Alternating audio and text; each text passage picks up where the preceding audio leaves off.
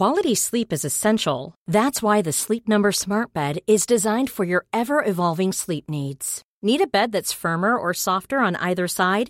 Helps you sleep at a comfortable temperature? Sleep Number Smart Beds let you individualize your comfort so you sleep better together. JD Power ranks Sleep Number number 1 in customer satisfaction with mattresses purchased in-store. And now save 40% on the Sleep Number limited edition Smart Bed for a limited time. For JD Power 2023 award information, visit jdpower.com/awards. Only at Sleep Number stores or sleepnumber.com.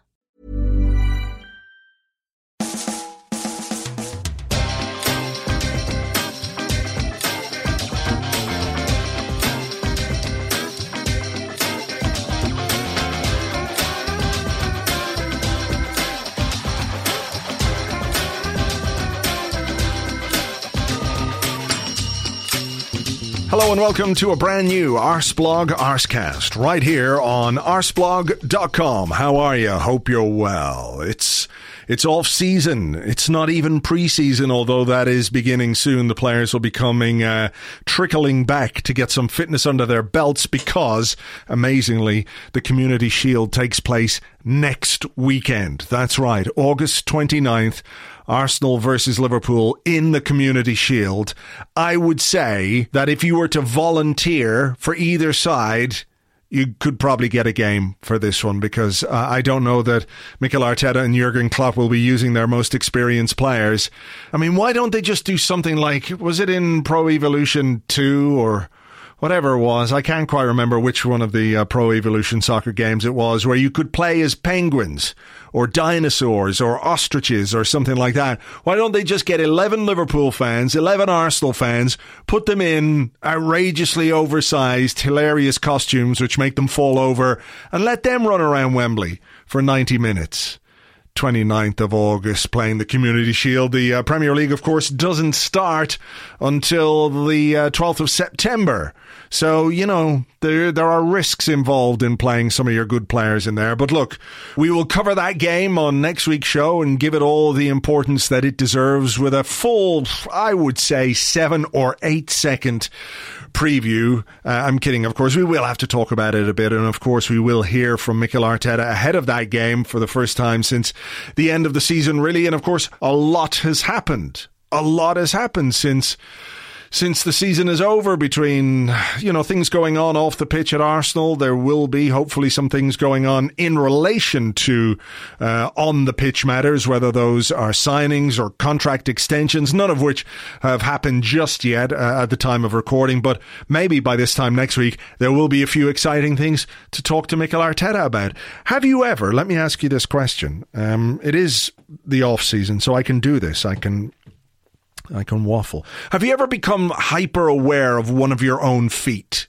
Like you know you have feet, but you don't ever think about them, do you? You don't you don't go along going, "Oh, there's my foot. There's my other foot." You just don't. They're there, you walk on them, and that's that's the way it works. But lately I've been getting this thing where I just become hyper aware of one of my feet. Could be the left one, could be the right one, and all of a sudden you're there going, "This foot is very there." Isn't it? I mean, it's it's writ large upon my consciousness. And the worst part is, is that when you become really hyper, super aware of your own foot, it's very difficult to not be aware of it because, you know, your feet are important parts of your body. I don't know what's going on here, but I've got it going on right now as I'm talking to you with my left foot. My left foot is just super there. So my right foot is just there. I don't care. I don't really care about my right foot, but my left foot is like, Hello? Hi. I'm right here. Just being a foot, just hanging around at the end of your leg. It's that foot you can't kick a football as well as you can with your other foot. You know, your right foot, that one, you can really smash a football, but with your left foot, you can't really do it with me, can you? I'm here. So I am. So I don't know what to do about this. I don't know what to do about this seems to be happening with uh, some measure of frequency lately. Maybe that's to do with other things that are going on in the world. Who knows? It's been a strange and scary time for all of us. Perhaps my foot, my feet are very sensitive to, I don't know what. Maybe there's some shit going on at the Earth's core. Sounds bizarre, but would you rule it out in 2020 given all the other stuff that's happened? I would not. Anyway, I'll keep you up to date if there are any further developments in my uh, foot awareness. A little bit later on, we will be talking about Arsenal youth, the under 23, some of the things that are going on at that level with our uh, youth football expert from Arseblog News, George Bird. He'll be along a little bit later on. But first up, let's bring in another Arseblog News stalwart. It is Andrew Allen. Hello, Andrew. Hello, how are you doing? I'm all right. I'm glad that the season review post that we've been working on most of the week is now done and dusted. Um, we went uh, fairly in depth, I think you would say, on the 2019 20 season. 15,000 words of a long read available to everybody now over on Arseblog News. So much happened. Yeah, I mean, that post kind of took on a life of its own, didn't it? I mean, we were going to do a short timeline and then yeah. suddenly it just sprawled and sprawled. Um, yeah, it was mad. I mean, there were certain things when I was reading through the kind of Arseblog News archive that really just sort of made me laugh. You know, players that I just completely forgot had even started the season with us, like Monreal, even Mkhitaryan, mm. um, Chamberlain, uh, uh, not Chamberlain, uh, Carl Jenkinson playing in pre-season. um, yeah, madness. I mean, all of that feels just like a complete lifetime ago. Obviously, yeah. the entire world has completely changed. Where is um, Carl Jenkinson now? I've completely, in the mists of time, I've completely forgotten where Carl Jenkinson is. Nottingham I Forest. Think we sold him to Nottingham Forest. Yeah. yeah. Um, I don't know how he got on. I mean, obviously, doesn't look um, great.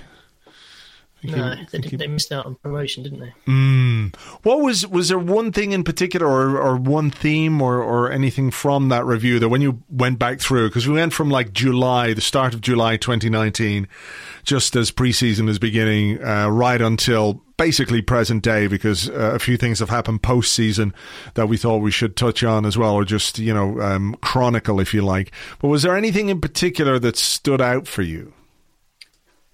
Um the protracted captaincy saga. Mm. And while on the surface of it, it doesn't look like it should have been a big deal, and even retrospectively, it, it shouldn't be a big deal. Everything that kind of went along with it, the Xhaka fallout, what that kind of, you know, how that reflected on Emery, how the fans felt about Emery's treatment of Xhaka and, and the way that that whole process played out, that kind of, for me, just when you look back at it, it just there were alarm bells everywhere there. Yeah. Um, I mean, and I yeah, go on. No, I was just going to say the Koscielny thing happened in early to mid July, and mm. it was towards the end of September, if I remember correctly, that we that we actually appointed a captain. It, it, you know the the prevaricating over that. I think you know I'm I'm not here to sort of bat uh, for Granit Xhaka uh, in terms of how he reacted, but I really feel like there was sort of touch papers lit under that situation for quite some time. It was bubbling for ages and ages and ages. And I do think, um, in no small part, it was down to Emery um, just delaying a decision, which was a really easy one to make. I I don't think he wanted to make a controversial decision or something that he thought would be greeted with negativity. And actually, all he did was end up making the decision everyone knew he was going to make anyway, but bring loads of negativity upon himself. I feel like. Yeah, and Xhaka, um, in fairness, and and and and Xhaka, of course. Yeah, I mean, he he kind of became this lightning rod, didn't he? By yeah. the time that you know the Crystal Palace situation uh, actually played out. Um, but again, I mean, it, it, just it just feels like an absolute lifetime ago. Yeah. I mean, I, I, what that Emery you know, dilly dallying kind of reflected was it was something I kind of had deep down in me a worry, which was I just don't think this guy's the right person. I don't think he's capable of being decisive enough to sort of make the big decisions. And this was a guy who also wasn't being asked to make all of the decisions. You know, he wasn't a manager; he was strictly a head coach, and this really should have been quite a simple one. But you know, we know it didn't work out for him in the end. No, I, I, think the thing that stood out for me was as the season went on, the increased uh, presence or or public profile of agents. Um, dealing with yeah. various subjects. And, you know, I don't need to name names, but, you know, there are players and there are agents um, who have been fairly outspoken throughout this season. So I think that was something that really stood out for me as as different or or not quite what we're used to at Arsenal. You know, particularly the the Kia Joorabchian stuff. Um, you know, we've heard from agents before. Of course, we have players have agents. They talk, they they posture, they put their their position forward in in public for the benefit of their client or whatever it might be. But you know the the whole David Luiz business and and Joorabchian talking about how well you know there are certain things involving the the structures of of Arsenal that need to be sorted out or will be sorted out. I think he said, and then we were sort of sitting there going, "Well, what is he talking about? What what what exactly does he mean about the structures?" And then the head scout gets let go and the scouting department gets taken apart. And and you know in time perhaps we'll see those things as as positive in some way if there's a restructuring of those departments and it makes us better. That's all well and good. But you know uh, the idea that an agent going on talk sport is talking about Arsenal that comfortably that really just stood out for me as something that that Arsenal in the past would not have tolerated as a football club yeah, I mean, you know, there were certain ways of doing things. I kind of always always think back to the kind of Peter Hill Wood um, era, and it was kind of a closed shop, wasn't it? I mean, word didn't really get out. Occasionally, he might do an interview with someone at the News of the World or something, but mm. realistically, you just didn't get anything out of the hierarchy. And yeah, we, we, we found ourselves in a situation this season where a guy who has the ear of the most important people in the in the hierarchy is there basically airing our dirty laundry in public on Talk Sport yeah. almost weekly. Um, Even up until last week, in fairness, he, he was on there talking about Sven Mislintat and some of the things that, that he did yeah. as, as uh, uh, during his time at the club. So, you know, it, it, it wasn't just a one off. But it's it's it's it's a really difficult situation for us. I mean, privately they might be able to say, "Look, Kia, we're not very comfortable with this," but realistically, we know that if we're leaning on his contact book and this is something we're comfortable doing, we don't really have a leg to stand on. He's not an employee, so we can't kind of tell him off, castigate him for, for behaving in a particular way. I mean, we kind of know him. It may be that, you know, Edu doesn't really care that Kia Joorabchian talks like this. Um, I, I think it you know, for our, a club of our standing, it it's not a great look. Um, I can just about sort of put it to one side and go, well, okay, if we start delivering on the pitch, then they have a lot less things to be going on to Talksport to kind of sort of gossip about, mm. which is basically what this is. he's he's he's a bit of a gossiper. He kind of likes kind of maintaining his profile, and I guess that's worked for him over the years. Yeah, I guess so. I mean, look. Um, I think it's something that happens maybe elsewhere and isn't maybe taken quite the same way that we would take it. But, you know, as it's laid out in that season review and people can find it over on Arseblog News, you can just sort of see you can build your own picture of of perhaps how comfortable certain people felt about talking about uh, Arsenal you know, when they're not um, employees of Arsenal, talking about specifics that are that are going on behind the scenes, whatever their connections to people who work at the club or who used to work at the club, um, it, it, still didn't quite sit right with me. But I, I think really the, the the key takeaway is just the sheer volume of everything that happened with you know, Emery, with Arteta, with Freddie Ljungberg, with the pandemic, with the shutdown, with the lockdown, with the restart, with the, you know, some of the results, um, and ultimately, thankfully, ending in what was uh, just a, an amazing FA Cup win against Chelsea. You know, if you'd sit down and written that as a script, people would say, no, that's not believable. I mean, it, the, the, funny thing is, is obviously, you know, in the first half of the season, I think a lot of people were looking at the Amazon documentary that Spurs were having made about them and going, "Oh, aren't, aren't Spurs having a really dramatic season?" Um, and I guess you know that will probably be quite a good watch, but I don't feel in the last sort of six weeks or something that their season ended up with the kind of narrative arc that the Arsenal one has had. You know, this kind of almost redemption story. You know, back comes this hero uh, former player who kind of you know brings everybody back together, goes to Wembley, wins against the odds. I mean, yeah, ours was ours was really the Hollywood script. There was was a kind of I don't know, sort of it was all right for a bit, but then kind of petered out a bit, didn't it? Yeah, I, I, mean, look, I pay as little attention to Tottenham as I possibly can. I certainly won't be watching that uh, that series. Um, I'm sure people will post things on Twitter and stuff, which will be amusing. But I, I find, I have to say, I find things like that just a little bit uncomfortable. I would really, really hate for Arsenal to do that. Well, if the money men come calling, I imagine. I think we'll take everything we can get. Two and a half million pounds might get a load of people their jobs back by the looks of things. Mm. Um, yeah, I don't know. I mean, I, I, yes, I mean, having having sat here five minutes ago and basically said that it's a bit uncomfortable airing your, you know, dirty laundry in public. That is exactly what documentaries like that do. They really are. They have to be kind of properly fly on the wall to make them worth doing in the first place. Um, yeah, the, the Sunderland one was quite a good watch. I thought. Yeah, it wasn't bad actually, but I think there's something maybe a little bit different when it's such a kind of tragic yeah. story. You know. Um, I didn't I, have anything against Sunderland, for example, and I didn't. I wasn't jealous of you know their successes or their you know or their failures, as it were. I mean, yeah. I didn't watch the City one. Yeah, I didn't either. I didn't. I, you know, like I, I, saw a few clips doing the rounds, and it made me not want to to watch the rest of it. To be perfectly honest, I didn't watch the second series of the Sunderland one either. You know, I just just not not quite my thing. All right, well, look, let's move on. Um, few bits and pieces to talk about this week. Not a huge amount, of course, because it is still the off season. Uh, the new away kit is out. Um, as a man of uh, keen sartorial taste, please give me your uh, marks out of ten for that for that kit. Oh, um, two out of ten. I mean, okay. I, I, I like I like the honestly I like the idea behind it.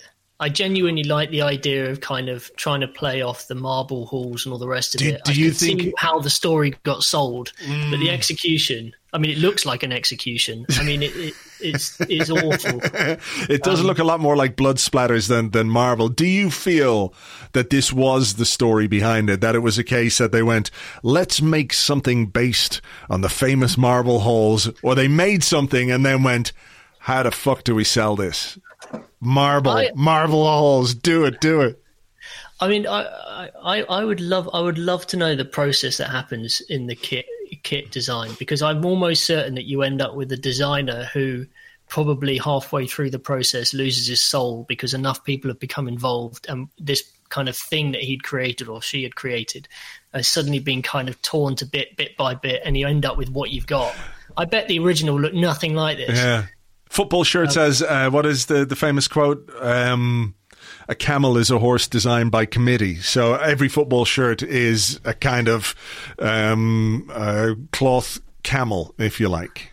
Yeah. Well, look, to be honest, I'm I'm willing to give Adidas the benefit of the doubt. They've bought themselves a lot of kind of uh, a lot of leeway with last year's home kit. So, you know, I'm fine with them making the odd mistake. I say mistake, I mean, I'm sure it'll get bought by loads of people. I've already seen quite a lot of excitement about it today. Yeah. Look, it might be one of those things that we grow to. I was going to say love. I'm not necessarily sure that's going to be the case. Love perhaps is a bit too strong, but it might be one that we grow to have reasonably adequate feelings for I think if the team wins in it, it yeah. automatically grows in popularity, right? Yeah, and then it becomes something of a cult classic. I mean, the only reason the last was the last white kit we had was the um, the one that we beat AC Milan with, which That's is right, very yeah. similar to this, wasn't it? Yeah. And I kind of, you know, I have very good memories of that one particular night. I I don't really remember us wearing that kit that often. Um, so I, I, I, that's the other thing that's always kind of curious. Like, if you've got a red and white home kit, why make a red and white away kit? It seems a bit odd. white and red, I, I guess. The, the, the blue third kit will end up getting used quite a lot more.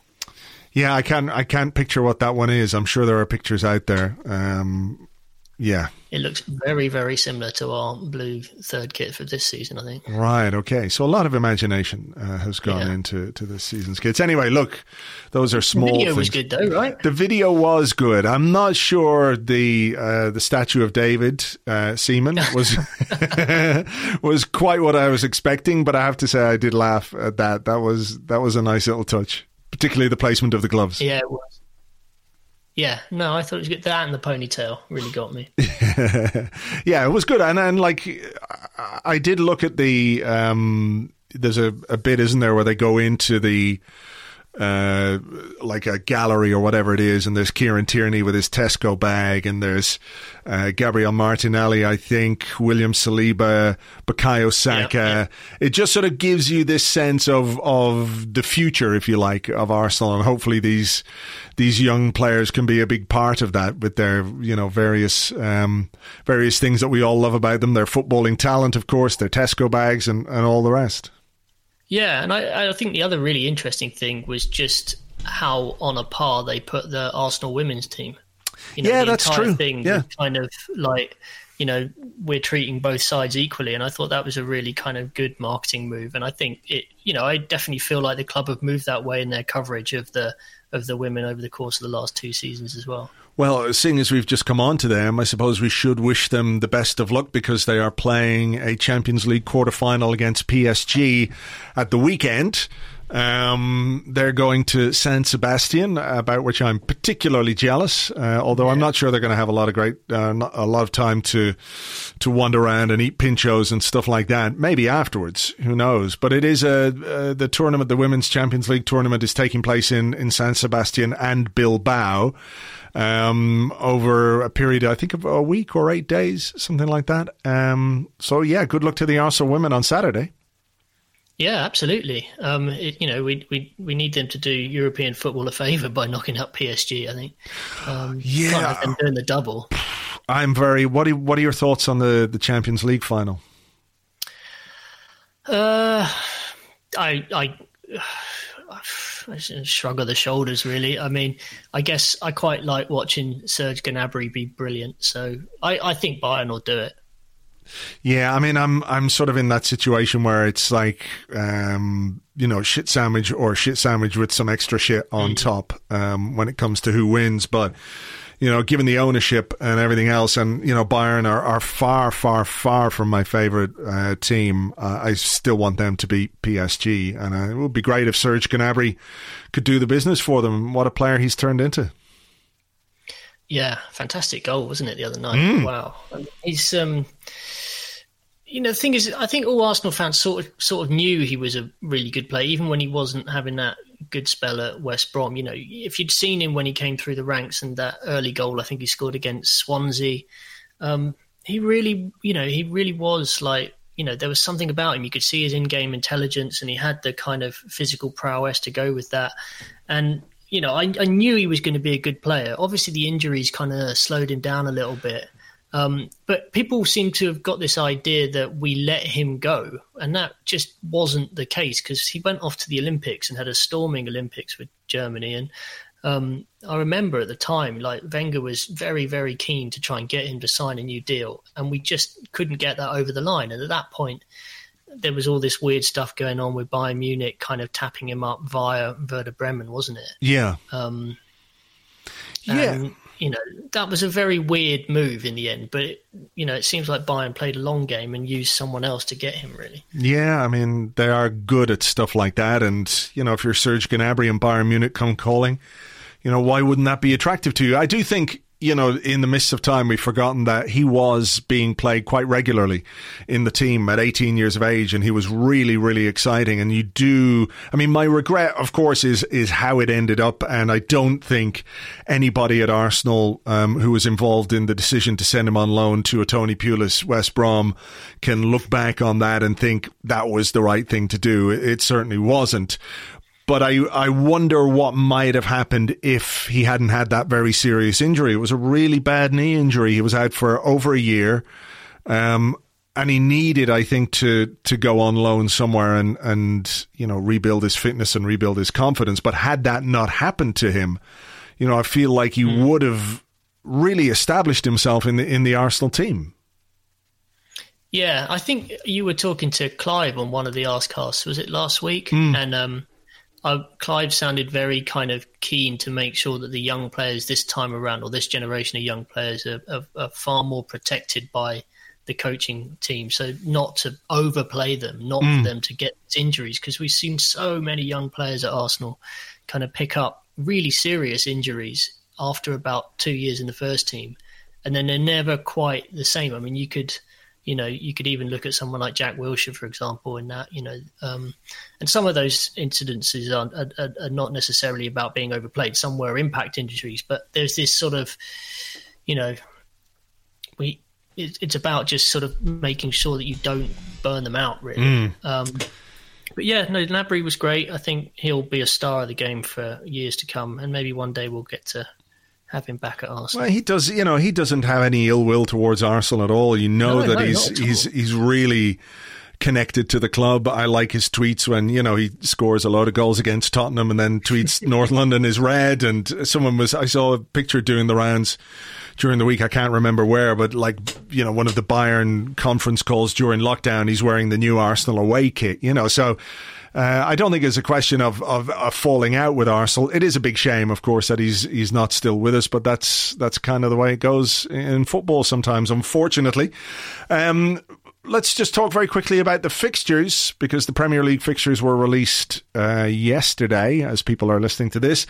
Uh, we start with Fulham away, which is. Uh, I'm not going to say an easy game by any means, but it's a nice game to start with. Um, but some testing fixtures in the first uh, couple of weeks. We've got Liverpool away, we've got Manchester City away, and we've got Manchester United away from home. So, um, Mikel Arteta is a manager um, who is presented, it seems, with more than his fair share of challenges uh, by things that are completely out of his hands, whether it's, you know, a virus, whether it's injuries, whether it's red cards, whether it's uh, the fixture computer. And um, I, I have to say, I feel for him a little bit with that kind of a start. Yeah, I mean, we, I mean, if if we really need to hit the ground running, really, because it's very easy to find yourself a long way behind the leaders quite quickly. Um, but yeah, I mean, those away games in a row are Fulham, Liverpool, Man City, Man United, Leeds, which could be tough, mm. Spurs. Mm. I mean, that's the away games that take us all the way through till December. Uh, that is that is really tough. I mean, I did try and put a sort of positive spin on it on Twitter this morning when I saw it, which is basically on the plus side, there won't be any home fans there at that point, probably. Yeah. Um, uh, we'll see how many fans end up in stadiums by Christmas time, but I don't imagine it'll be that many. But um, you know, I guess we could take positive vibes from the fact that we obviously had some good results towards the end of last season, Liverpool and City and Chelsea. Um, it was more those sides with the low block that we struggled against, wasn't it? Um, yeah. That, that, Villa game in particular kind of comes to mind. So I, it's, it's just really hard to tell what the season's going to be like. I mean, it's just so unusual to start a season with this, you know, very, very short break with a transfer window which is going to run into the what it was about six weeks after the season starts. Um, probably less than that actually, isn't it? It's more like three or four. Um, yeah, there's just so many unknowns. I mean, there's still with the no fans thing. Um, I, I, I, it's really hard to it's really hard to call it, but yeah, on paper that looks like a, a really difficult start. It does. And one of the, the other aspects of this, which may not affect some people listening to this, depending on where they are in the world and the, the, the TV deals that are done in those countries, but in the UK and in Ireland, um, even though we have slightly more uh, Premier League games than, than you do generally, because we can get a 3 p.m. Saturday game now and, and you guys can't.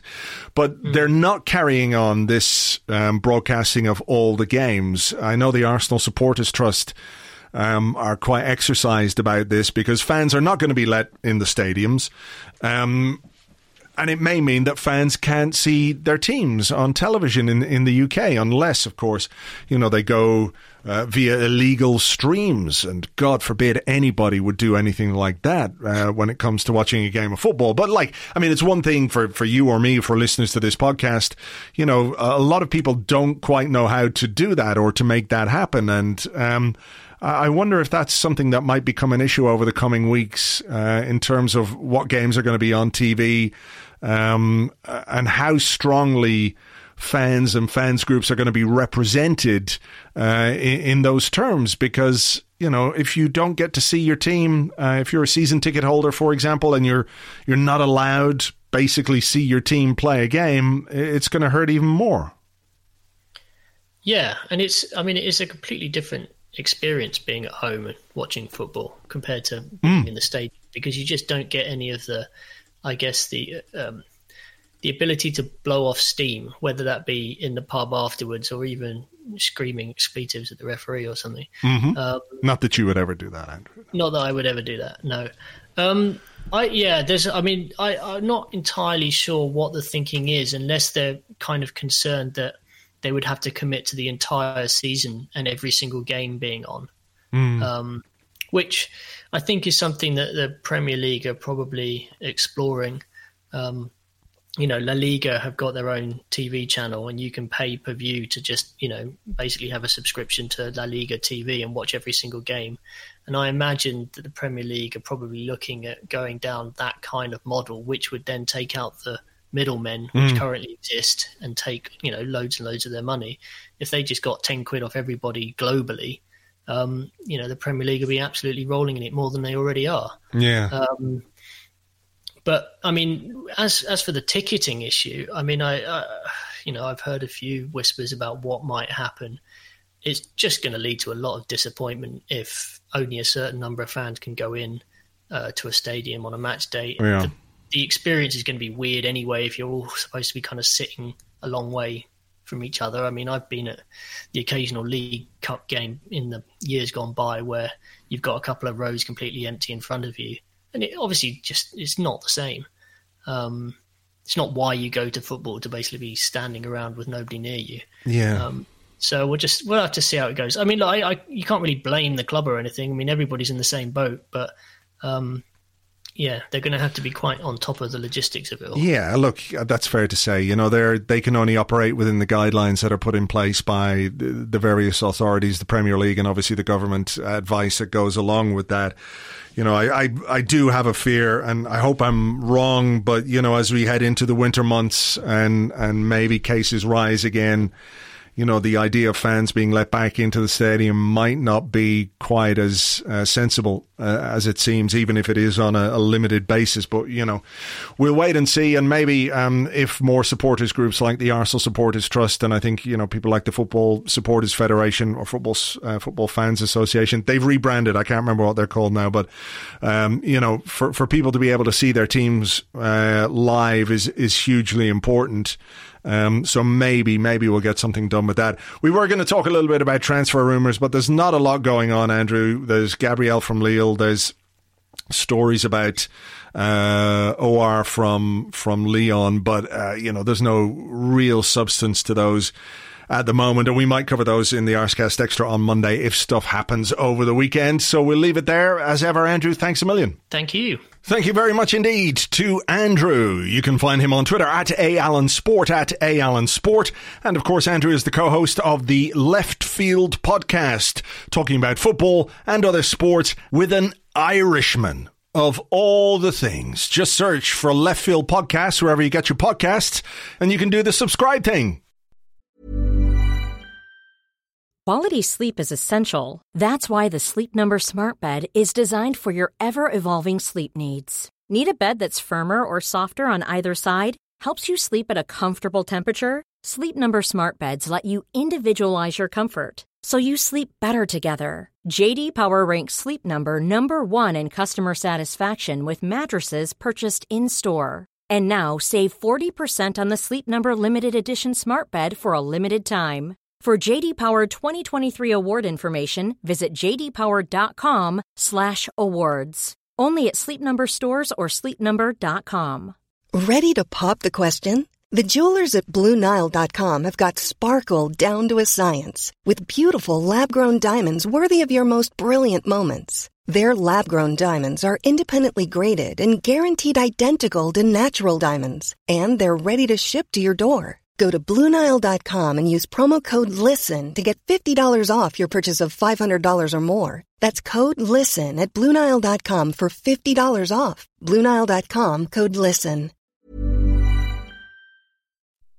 Okay, with me now on the Arscast to take a look at what's happening at youth level is our youth correspondent on Arseblog News, the man who knows all there is to know about what's happening at Arsenal at uh, under 23 and below. It's George Bird. Hi, George. Hi. Let's talk a little bit about uh, what's going on structurally um, at that level, at youth level. We know Steve Bould took over last year from Freddie Ljungberg. Um, are there any other changes, or have there been any other changes put in place over the course of, of last season, which obviously was uh, truncated because of the COVID 19 situation? Um, well, there have been a lot of um, changes to the scouting network that's been um, well documented, and, and, we're really starting to see um, Per Mertesacker's influence as the academy manager now. He's really putting his own stamp on things. We've seen um, recently we've signed George Lewis and Tim Akinola, and we're going to sign um, Jonathan Dinzeyi as well. These are all players who were like released by other clubs, so it's a change in approach, um, the way we're doing things, and I must say I'm a bit um, sceptical about that, really, because um, there's been talking about we could make money from developing these players and then selling them, but I don't think you'd probably be able to make like more than one or two million from them. But to be honest, um, I can understand signing like Lewis and um, Akinola because um, Lewis is a winger and we don't have that many of them in the under 23s, and Akinola is a defensive midfielder, and again we need someone in that position. But the Dinzeyi one is a bit weird because I think he's probably he's quite a good player. I've seen him against Arsenal like a few times, but um, we've got quite a lot of centre backs already at youth level, so. Mm. It just seems a bit odd, really. But um, maybe they think he's got some like raw qualities, and if they can coach him how they want to, then um, things should turn out okay. But the thing we seem to have a lot of like defenders at youth level, but I'm not really sure if that's because Mertesacker was a defender himself, and then he's trying to like um, give them like advice and try and progress them to the next level. But mm. uh, done quite a lot of good work. I mean, he can't really take credit for the players that really got into the first team, like Willock and Nelson and Saka, because they were going to get in already. But mm. um, he's done a lot of um, work with um, younger players. He's changed the positions of some players, and that's um, worked out well. But I think you can't really judge him properly for like another two or three years. But he's definitely starting to get his ideas across. And another thing about Mertesacker, like away from actual playing of matches and stuff, is that he's um, doing a lot of work with the academy players with regards to um, mental health and things like that. Um, and he's got this thing called the Academy Island where the players can talk about how they're feeling mentally and um, how they want to progress. So that's something that I think is really good, especially given the current situation. Yeah, I mean it's a it's kind of a change of culture, isn't it, with football? Because for for so long you kind of have to be this you know, to, to make it in football, you're supposed to be a strong mental character. You're not supposed to display any kind of weaknesses. And, and Mertesacker himself was very open about his own struggles with anxiety and some mental health issues during his career. So trying to, trying to change that culture from an early age at Arsenal seems a very positive thing. Yeah, it's definitely true. And I think um, one player who really fits that mold is um, Daniel Ballard. He's a defender, and he's been training with the first team like recently. But he got he actually got released twice by Arsenal, and then he's he got taken on again, and then he's like last season he missed most of the season for injury, but he's still managed to carry on. And he said that academy like Ireland uh, thing that Mertesacker brought in like, helped him as well. So mm. um, he's definitely Mertesacker's definitely made an impact, and um, yeah, but like I said, I don't think you can really judge um, too much yet. But the policy that he's got of like bringing in these development players, it's like really in stark contrast to what we were doing with like Andries Jonker about five years ago. We were signing like Malen and Dragomir and Reine-Adélaïde, like some of the best youth players in the world. And now we're just trying to find like other players who've been let go by other teams. So it's a real like change in policy. Do we know quite why that is the case? Obviously, there's, and you've written about this on, on Arseblog News. Um, there is a crop of young players who have come through and they're part of the first team squad. Bukayo Saka, Eddie Nketiah, Reiss Nelson, um, Joe Willock. And that sort of creates a, a, little bit of a gap in terms of some of the age groups, uh, for the players that, that, that Steve Bould is going to work with because these, these guys, you know, at 20, 19, 20 years of age, Saka is only 18, of course, are now part and parcel of the first team squad. So you, there is this little gap there, but what is the thought process and how are these players being identified? We read that, that Akinola was signed without anybody um, looking at him in person. He, he, normally you can see a player, you bring him in, you give him a trial, and you see what he's like. And he was brought in um, the story goes at least, based entirely on the video analysis that they did um, of him. So that in itself is is a massive change. So you can see s- sort of the logic of bringing in these players at that age group to sort of fill the gap for Steve Bould and his coaches to work within the various teams. But the the process of of identifying those talents uh, is is markedly different, as you say. Um, yeah, um, they're still taking like some players on trial, like George Lewis was on trial. They've got another player who was released by QPR who's coming for a trial next week. But the Akinola thing is like, really interesting. But and I've seen like the video highlights of him, and he looks like really good. But then I think you can make a video like that for like most youth players of their best like aspects, and then yeah.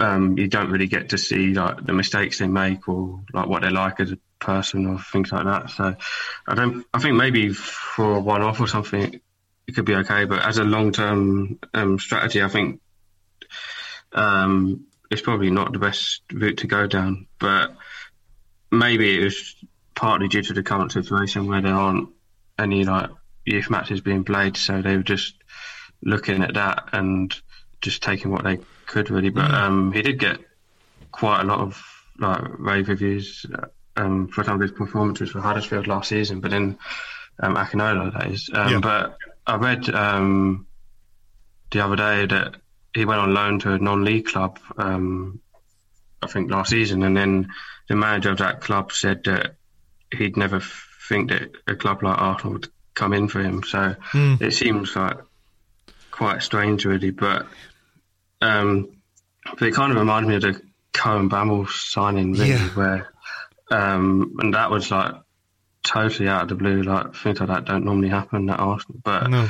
with Bramall, he never really looked like making it. But he did play quite a lot of youth games and he filled in in 13 training sessions sometimes. And there was Semi Ajayi, who they signed about seven years ago. That was quite a similar situation. He was a centre back. He trained with the first team like so many times just to fill in, really. Right. Um, so sometimes it's just about making up the numbers in like training sessions and things like that. Mm, I mean, it is it is a, a, strange way of doing things. I mean, the the George Lewis signing, one of his former clubs told him, "Look, you're not going to make it. You better find a club in the Norwegian third or fourth division." And all of a sudden, he's at Arsenal. And look, good luck to these guys. And maybe, you know, they need a chance. Maybe they need um, a break or better coaching or whatever it might be. It, it could work out. It does feel like a, a, bit of a long shot, to be honest. And and you mentioned changes to the scouting network and things like that. It it it, it occurs to me that look at youth level things can be quite hit or miss. Somebody who looks really great at youth level doesn't make the grade. We've all seen that story play out time and time again.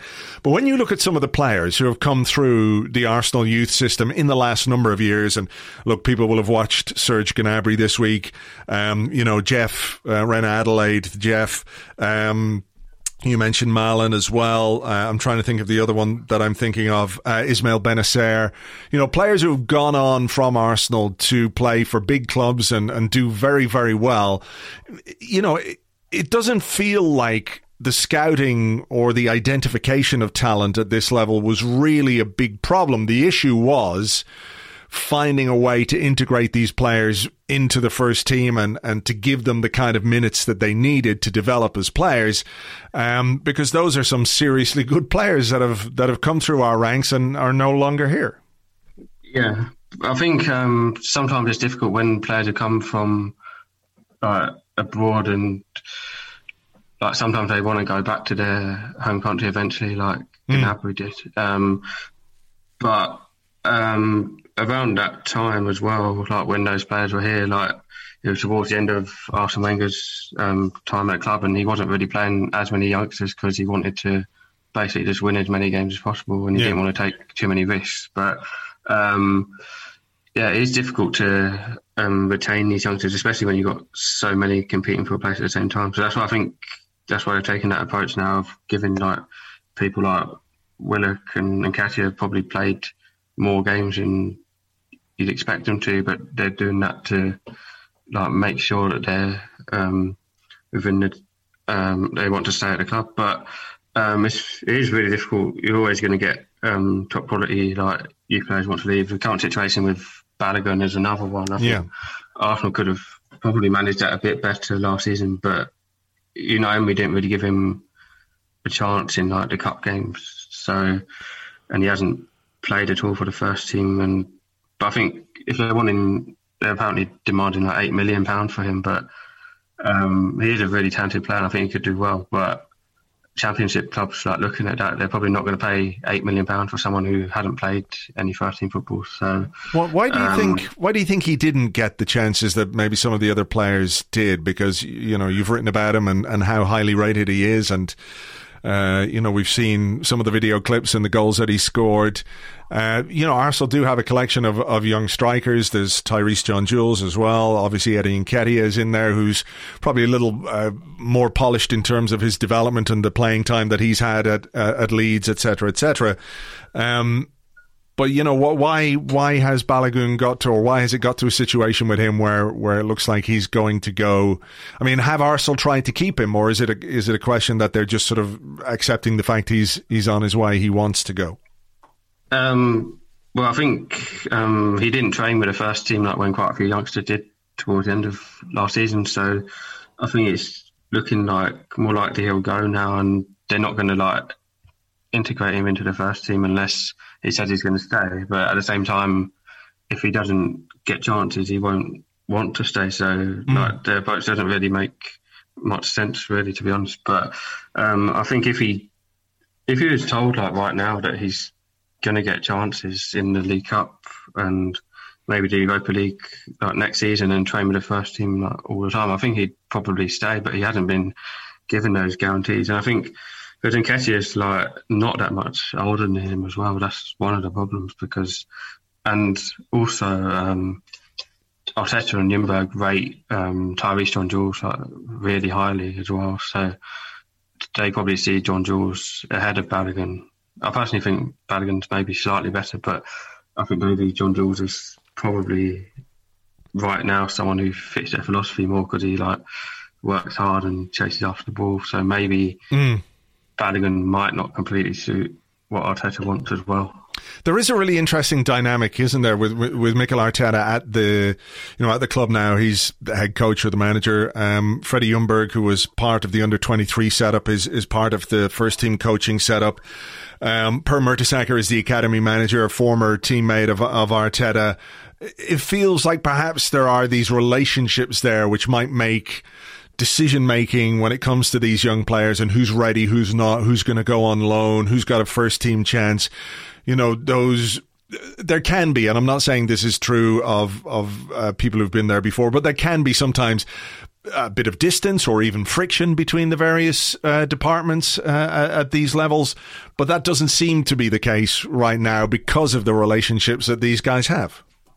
Yeah, definitely. Um, I think um, but when Ljungberg was like in temporary charge like last season, like he started to bring a lot of the youth players like into the first team training sessions, and Arteta's carried that on as well. So he's always like looking at who the next prospects are, and um, a lot of those players who trained with the first team towards the end of last season, like um, Matt Smith and Trae Coyle and Zech Medley, they've all gone on loan now. So there seems to be like more of a structure towards what Arsenal are doing, and when they send these players on loan, they're sending them to clubs that will probably like give them more game time. And it's interesting they're looking at um, loaning them more to like League One clubs now rather than Championship teams. Yeah, I mean, um, they're probably more likely to get more game time, and I think they have probably learned from the Gnabry situation that loaning him to West Brom was never going to be a good idea. But they're now looking for um, clubs that play like a similar style to Arsenal, like Swindon, where Matt Smith has gone, um, have been known for playing like passing football. So they're like really like doing things like um, better now. Mm. I mean, we have seen some of these guys. I mean, we talked about the, the, the crop of players who are in the first team, but but some of the more senior youth players, if you like, like Matt Smith, like Zech Medley, Trae Coyle, uh, have gone on loan. Uh, Medley and Coyle are at, at Gillingham. Matt Smith has gone to Swindon. They're going to play in League One next season. Are you expecting any others uh, to go out on loan? It does feel like there might still be scope for a few more to to go out and get some experience. Yeah, I think there'll be a few. I think um, James Olayinka is one. He was at Northampton in the yeah. second half of last season, but he was injured for most of that, so he'll probably go on loan again. Um, John Jules could go on loan if um, he's not needed in the first team. Um, Ozzy Tutu is a difficult one, but he's a bit older, and we probably need to either promote him or sell him. But I think he could maybe get a chance at Arsenal if like certain players leave, but um, I think they need to loan out probably two or three more players now. Um, but they've they've got a, a new like batch of scholars with about 16 players in who are, and like almost all of them are really really good players, and so they'll want to step up um, quite quickly. So they've got to make space for them, and all of these um, other new players they've just brought in. Um, it means they've got probably too many players at youth level at the moment. So some players will have to leave like permanently or on loan. Mm, okay, well, look. Um, one of the things that people really enjoy about the the coverage of the youth team and, and the greater knowledge and expertise that we have now, uh, you know, thanks to the work that you do and, and, and everything else, is you know, identifying young players who we can pin all our hopes on and hope that they're going to become the next big thing. Um, it's it's unrealistic, of course, but it is nice to sort of track the development of, of some of the the most highly rated young players at the club. So, can you give us three players um, for the upcoming season that, that Arsenal fans should should keep an eye on? Um, players who who aren't just exciting at this level, but who probably have a chance to make it if things go well for them. And we know a lot of things have to fall into place, but but all the same, are there three players you can think of who who we really should keep an eye on? Um, well, one is um, Ben Cottrell. He's a central midfielder. Um, he's already played quite a bit for the under 23s, but now he's stepped up permanently. He's quite short, but he's um, a really good passer, and I think he could maybe get involved with the first team in some capacity um, mm. next season, maybe in the Europa League. There's another midfielder as well, Katin Cirjan. He's Romanian. He joined um, last year, and he was really good in his first season. He's like very good technically. I think he's definitely one of the best players in the academy, um, and I think he's been promoted to the under 23 squad, even though he can still play for the under 18s, which shows like how um, highly rated he is. Mm. And the other one is um, a goalkeeper, um, Arthur Okonkwo. He's been out for a year because he um, he had a health problem, but he's um, thankfully like back in training now, and he seems like he's fully fit. And and prior to that, he was doing really well. He made some excellent saves for the under 23s. He was like really commanding in his penalty area. Um, he actually trained with the first team when he was like 15, I think, when Wenger was still there. And right. he's a he's a really good player, um, goalkeeper. But I think, um, but there's five goalkeepers in the under 23s, so he might not play all the time. But he definitely, if he can get back to the level he was before, I think he could um, potentially make a for eventually. All right. Well, look, those are three names, and there are plenty of others at youth level. I mean, Miguel Azeez is another one that people think very highly of, and uh, we've mentioned some of them: Tyreece John-Jules, Sam Greenwood, who was a fairly high-profile capture. But look, um, do we know yet when the uh, the under twenty three season, Premier League Two season, is starting? Um, it hasn't been confirmed yet, but um, there's been talk that it's going to be next month, and they're also in the um, leasing.com trophy, which starts next month as well. But um, they haven't played any games since March, so they'll probably need like a couple of friendlies before that. But yeah. For sure. Okay. Well, look, when it does start, of course, you'll be covering all the stuff and all the action and all the, the stories about the youth team and the players and the results over on Arseblog News and on your own site, uh, Arsenal Youth. Uh, George, great to talk to you. Thanks a million. Thank you. Thank you very much indeed to George. You can find him on Twitter at George Bird, but that's George with a J. George Bird. He's also our regular uh, youth correspondent for Arseblog News. You'll find his stuff and all the news stories on there, and his own blog as well, which is arsenalyouth.wordpress.com. That's arsenalyouth.wordpress.com. Just want to give a shout to those of you who are interested in fantasy football, uh, of which I'm not really one of those people, but I've got a bit of an interest this season because over on our Patreon, we are doing a fantasy football league. It has been set up. If you are an Arseblog member on Patreon, you can join. There are prizes cash prizes for first, second, and third place. We're going to give a mini trophy to whoever finishes in fourth. My aim is to finish last, dead last. I'm going to pick a team. In fact, I've already picked a team. I've entered it. It is in the Arseblog Patreon members Fantasy Football League, and that's it. I'm not touching it. I'm not even going to look at the fantasy football page. I'm not going to make any substitutions or anything like that. I don't think I've even picked a captain. And if I don't finish dead last with a record number of no points, or certainly a record low number of points, I am going to be very disappointed indeed. If you want to get involved, if you're an Arseblog member on Patreon, you can find the details on the Patreon page. It's also in the Discord. There is a channel in the Discord chat, and you can do all your fantasy football stuff in there. If you want to get involved, if you're not already an Arseblog member on Patreon, patreon.com forward slash Arseblog. You can join for a fiver a month, and you get access to that and all the other bits and pieces that go along with it. Uh, extra bonus transfer podcast live stream streams, all the other stuff. Uh, it's all there. Patreon.com forward slash Arseblog. Right. Have yourselves a great weekend, folks. James and I will be here on Monday with an Arscast Extra chatting about who knows what. I said this last weekend. Uh, at the end of the last Arscast. Who knows what we'll be talking about on Monday? And boy, did we have plenty to get through. So you never know with this football club. There's just uh, so much going on. So, you know, let's see where we are on Monday and what we've got to talk about. In the meantime, have a good one. Take it easy. We'll catch you on the next one. Until then, cheers. Bye bye.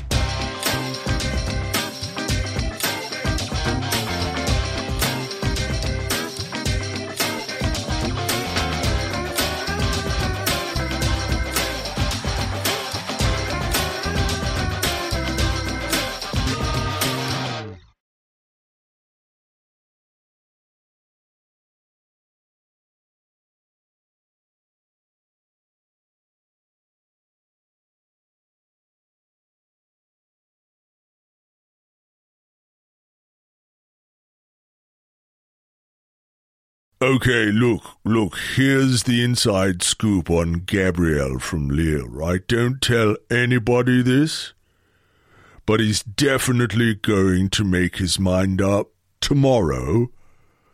And if it's not tomorrow, it's the day after. Or possibly the day after that.